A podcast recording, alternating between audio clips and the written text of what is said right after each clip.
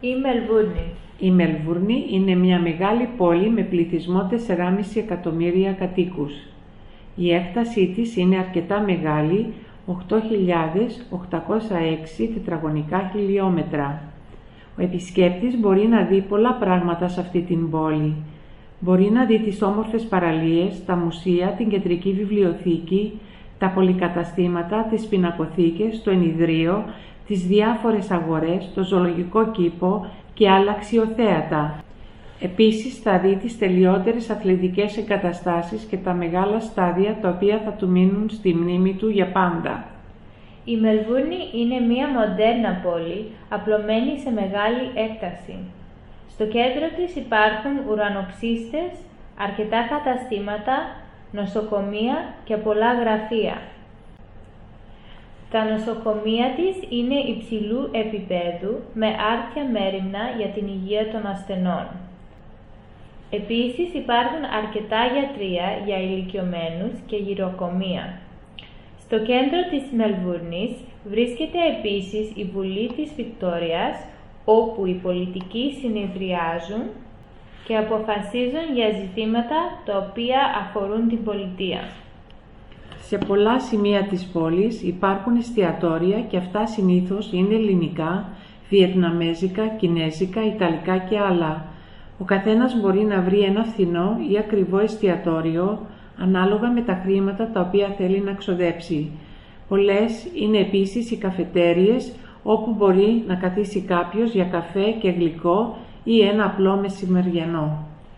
Στην κεντρική οδό Lonsdale, καθώς και σε άλλα προάστια με Έλληνες κατοίκους, υπάρχουν πολλά ελληνικά καταστήματα, τα οποία πουλάνε δίσκους με ελληνική μουσική και τραγούδια, βιβλία, τρόφιμα, ποτά και γλυκά. Η Μελβούρνη προσφέρει μια μεγάλη επιλογή από διασκέδαση. Επειδή η κοινωνία της είναι πολυπολιτισμική, γίνονται πολλά φεστιβάλ που θυμίζουν τον τόπο καταγωγής διαφόρων εθνικοτήτων. Γίνεται το φεστιβάλ των Ιταλών, των Ελλήνων, των Ινδών, των Κινέζων και άλλα. Στα παράκια οι νέοι μπορούν να ακούσουν ελληνική και ξένη μουσική. Γίνονται συναυλίες από διάσημους τραγουδιστές.